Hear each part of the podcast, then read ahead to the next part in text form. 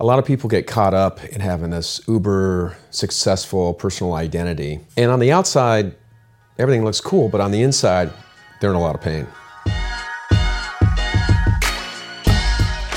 Welcome to Through the Tuttle, a Game Change Productions podcast that dives into sports and the life lessons that can be learned from them. The podcast is inspired by the book of the same name, written by Game Change co-founders Paul McDonald and yours truly, Jack Barrage. On the show today, Paul and I discuss the dangers of having your personal identity exclusively locked into what you do and not who you are.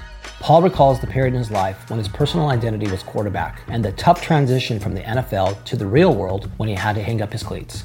We hope you enjoy the show, and please check us out at GameChangeNation.com or on one of our social media pages. So Paul, growing up, you were a quarterback from a young age, played it in college. Obviously played in the NFL for 8 years. Do you think being a quarterback was a huge part of your personal identity? It was my identity, you know, because it was such a big part of my life and everyone reminded me of it every time they saw me. Hey, great game, and yeah, good job on the team, and that's what everyone wanted to talk about. And so it became my persona, and so much so that you begin to own that. Yeah, there's almost even parodies of it sometimes on comedy shows, right? Hi, my name is Paul McDonald, quarterback, which obviously you never did, but that's kind of what it almost becomes, is that's who people know you as, and then you easily can slide into that sort of identity as your entire identity, which obviously is not a good thing. When you finished football and had to go out and work in the corporate world, was it a difficult transition for you? It was a big challenge. Yeah. It was a big challenge for me, but you know, all athletes really, because think about this, you're playing a game and I got to play and get paid for it. Right. And then all of a sudden you're no longer playing a game. And the fact that you got to play a game really takes you back to your childhood. Right. Because that's when it was so cool. Yeah. You got to play with your friends. You're just in the street, having fun, having a blast with your buddies and all of that. And then that was gone. Right. That was gone. There was no hearkening back to the early days of your youth. And I would also add, you're in a stadium and there's 75,000 people cheering for you. I'm guessing on your first day of work, there was no marching band. No. Or was there? Did they have cheerleaders and marching band waiting for you at They did not. Yeah, no. No band, no cheerleaders, no media that want to know. Tell the story, actually. What they didn't even, like, they were like, yeah, here's a phone. Or like, how did that go? This major bank that I worked for, my first job out of football, it was a great job in private banking. And I walked through the front door. My boss actually was in San Francisco, and I was working downtown Los Angeles. And I walked in the front door, and there was no receptions for whatever reason, so I had to find somebody, and I had to tell them who I was. And this individual said, oh, okay, here, follow me. Found the first empty desk with a phone on it, and said, oh, this'll do for you. Like, wow, man. You're like, but I'm Paul McDonald, quarterback. Don't you get it? Don't you get it? Right. I mean, you're not in Kansas anymore, right? Yeah. So that was a major transition. And then you're learning new language, you're learning how to operate, you're learning culture. You know, this is way back when my first memo I wrote, I had all these grammatical errors that my boss's boss pointed out, and, everything was new. Yeah. And, I would imagine for not just you, but for athletes in general, the transition from being an athlete to getting a job in the corporate world, or the real world, as some people like to call it, is a hard thing. It's one of the most challenging things, I think, and some people relate it, although they're risking their life, it's from the military when they reintegrate into society. Right. Same kind of thing, because it's so different. Right. And that's why you said it, back into the real world. I mean, when you're a professional athlete, you are not in the real world. I mean, there's only handful of people that are actually playing, in football. There's, 45 guys, 50 guys on each team, and you've got 30 teams. You've got 1,500 people that are playing in the country. And, most of us, because of the small numbers, don't get that opportunity to play on a big field of, being a professional athlete.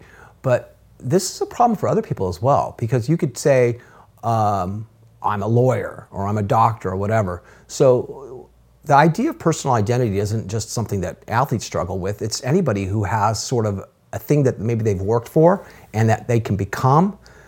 Talk about the dangers of that. Talk about the dangers of being only known as a doctor or a lawyer or whatever. Yeah, because that could end. Right.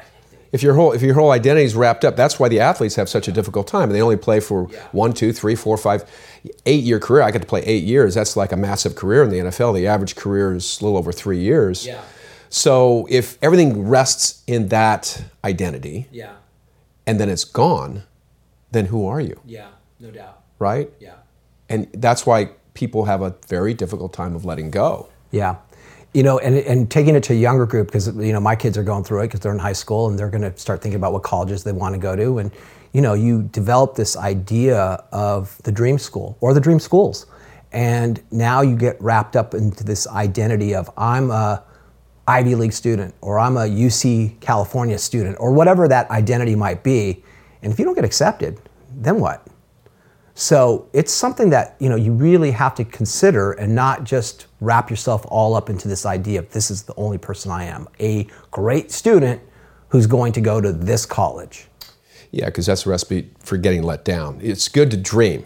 We all need to dream. And that's something that I think as adults we forget to do. Right. With kids, dream all the time. Yeah. And then as you grow up, some of those things don't come true and you think, hey, this doesn't work. I'm no longer allowed to dream. I just gotta live an ordinary life. You don't need to live an ordinary life. So dream about the school you wanna go to, but don't be attached to it. In other words, you're way more important than the school you go to. 100%. As far as who you are. Yeah. And what you're all about. But when you talk to people all the time and when you meet them on the street and you ask, hey, how you doing? Generally, most people refer to how's the business going or how's whatever your career is going, because that's where you spend a great deal of time. They don't talk about, you know, how's the family or how you doing personally or, you know, that's too personal. Everyone keeps that right here. Right. How are your grades if you talk to a kid or, how, you know, like you said, you know, how's the business going? Yeah. And it's funny, this is really random, but like there was even a movie in the 80s, The Breakfast Club, where they brought all these different identities together, and then when these kids got to know each other, they realized they were far more than the jock, you know, the loser, or whatever the identity might be. And I think especially kids struggle with that. You get to be known as the kid on the campus who's the jock, or the cheerleader, or the really good student.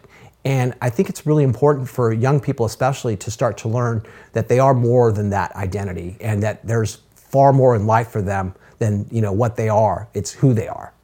Yeah, and you wear that mask, right? It becomes a mask that you wear, that you walk around on at school or in the office or wherever you are. You know, if you're the business executive or if you're a nurse in a hospital or you're just a student on campus, that's your mask, and you begin to behave the way you think others believe you're supposed to behave. Because that's your identity. Right. Instead of just being truly who you are. Yeah. Now you risk... You know, you have to risk being vulnerable to have that come out. Right. And that's a scary place for a lot of people. They like to have, it's protection, right? This is who I am. Everyone knows who I am. I don't need to be anybody else. I can portray this role.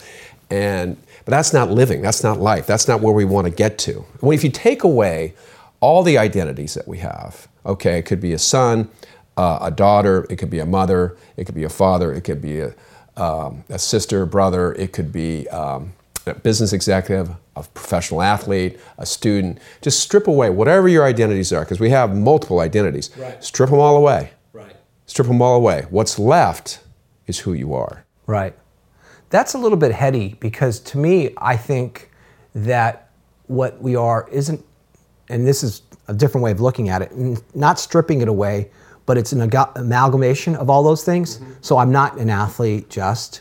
I'm not a son just, I'm not a husband just, I'm not a father just, I'm all those things, yes, right? You are. And so it's the totality of our experience that kind of expresses our identity. And then what we, I think, have to do is think to ourselves, what kind of an athlete do I want to be? What kind of a father do I want to be? What kind of a community member I want to be? And all those things are little, like a quilt, that patchwork of your identity. Because, you know, and maybe I'm wrong, maybe there's another way of looking at it, but that's kind of how I look at it, as like a puzzle. And there's so many little pieces of that puzzle that create our full identity, and it's not just one part. And if one of those parts happened to be taken away, you know, the whole puzzle doesn't fall apart, because there's so many other pieces still there. So as an example, you said, you know, that could be taken away. You know, if you're wanting to become a lawyer or wanting to become a doctor and you don't finish med school or you don't finish law school, does your whole life crumble because of that? It could. Right? It 100% could, if that's what you've rested everything on. Right. And it doesn't happen. But if it's a piece of the puzzle and you have so many other pieces of that puzzle, then you go, well, you know, I'm not a doctor, but I'm all these other things, and I will find that career piece of the puzzle in something else. Yeah, my point is everyone focuses on career, okay? We do. And that's all about doing. Right. You know, what do you do in life? What do you do? That's the question. What do you do? What do you do for a living? Yeah, what do you do for a living? Right. What do you do? What do you do? And it's not about who you are. Right. And who you are comes from the heart at a very deep level that, you know, people need to explore and understand that about themselves. And it's so easy to just be doing and going about your business for whatever that might be. Yeah. I you know, and I understand now, I think a little bit more what you meant. So who I am is a person who loves people and wants to help people. Yeah. And that's my identity and how I can manifest. How do you treat yourself? Right. How do you treat others? Myself. Right. How do you view life? Right. What's important to you? These kinds of things have nothing to do with your job, or if you're a student, or if you're working at a nonprofit, or whatever it might be. Yeah, it has nothing to do with that. Those are the bigger questions, and these masks can distract us from those answers. Well, we all want to project strength, so that to the point of your mask, nobody wants to walk down the street and look like they're having a bad day if they are. Because we don't, that means being vulnerable. That means, you know, showing our weaknesses, let's say. And by being afraid of showing our weaknesses, in a way, we actually make ourselves even weaker. We're humans. 100%. That's, exactly. Right? We're human beings. Right. And we all make mistakes, and we all have bad days, and we all... And none of us are perfect. And that's all part of the human condition. And that's all part of growing and moving beyond that. And people that don't have the self-esteem may fall, may feel even more. In fact, you know, when you see somebody that has got it all buttoned up, there's probably some deep-seated issues going on there, especially those people that continually feel like they've got to display how buttoned up they are, how much together they have it all. Right. It's the mask. Right. To prevent people from getting in to understand and see that, you know, I don't really have it all figured out, okay? And here's what's going on really in my life. Yeah. And that's where people need to get to. Yeah. They need to get to that. But that's a level of trust, because I don't want to do that with you, because you might demean me and make me feel bad, more badly about myself, right? And so that's why people are resistant from doing that. That's what we have to do, Jack. That's how you and I have developed this relationship, a trusting relationship and a belief in one another, that we can be totally vulnerable with one another about what's going on really in our lives. Right. And that's a real relationship. And that's where people need to get to. Yeah, 100%. And I think that's, you nailed it. That vulnerability is something that really does require trust, but without it, we never grow. If we put ourselves out there and we take the risks, right? And that's what you're doing. You're taking a risk to be vulnerable, to expose the real you, right? Yeah. In reality, if we believe that everyone wants to know the real Jack and the real Paul, and that's okay, because some people will like it and some people won't. So what? It doesn't matter. Right. But the fake Jack and the fake Paul may seem like there's a whole bunch of people that like us. Yeah. When in reality, they're not really that way. That we're never really going to have that kind of relationship. Yeah, and the irony of that is, like, the fake Jack or the fake Paul, we'd like to do the best Instagram life thing, and I do it. I'll post a picture of myself. Well, sure, we all do it. You know, like, I was at this great, and then the funny thing about that is, I think that people don't realize, the ones who do it a lot, not the ones who do it every now and then, but the ones who do a lot. Pretty soon people start kind of almost doing an eye roll. Oh yeah, they're in Hawaii this week. You know, it's like you think you're portraying this great identity of yourself, but people kind of see through it at some point, and they'd much rather get to know the real you than the fake Instagram you. Yeah, the ups and downs and everything about you. Because we're all human. Yeah, because and that's and it's when you do the posting, it's almost like, okay, wow, that was really good. Wow, how am I going to top that next week? You know, I really got to come up with something good. You know, this next trip's going to have to be really expensive, man. Yeah, right. Because it can't go down from there. Yeah, right. But I get that everyone wants to celebrate those. And it's cool. Yeah. We do it mostly with our family, right? Yeah. So our family can see what we're up to, and we can see what they're up to, and so that's that communication, because we want to know where they're at and what they're doing, and. But it's also the ordinary things, you know, with our grandkids and seeing them just do something silly, you know, which it makes you laugh, which is the best thing in the world. 100% best thing in the world. Yep. So we all want that great Instagram life. We all want to look great. How do we allow ourselves to be vulnerable and kind of do those things that we need to do to be more real with ourselves and with the world? We have to look inside to discover who we really are as a person. And when we do that, we take the time to do that, that's where the real joy lives in each of us. Yeah. Most of us don't want to do that work. We don't. But it's required to evolve to that which we're designed to be. Yeah, it's funny because I think we even mentioned this in other conversations of becoming the best student of yourself. We're all curious. We want to learn about different things in this world. Probably the most important thing we should learn about is ourselves.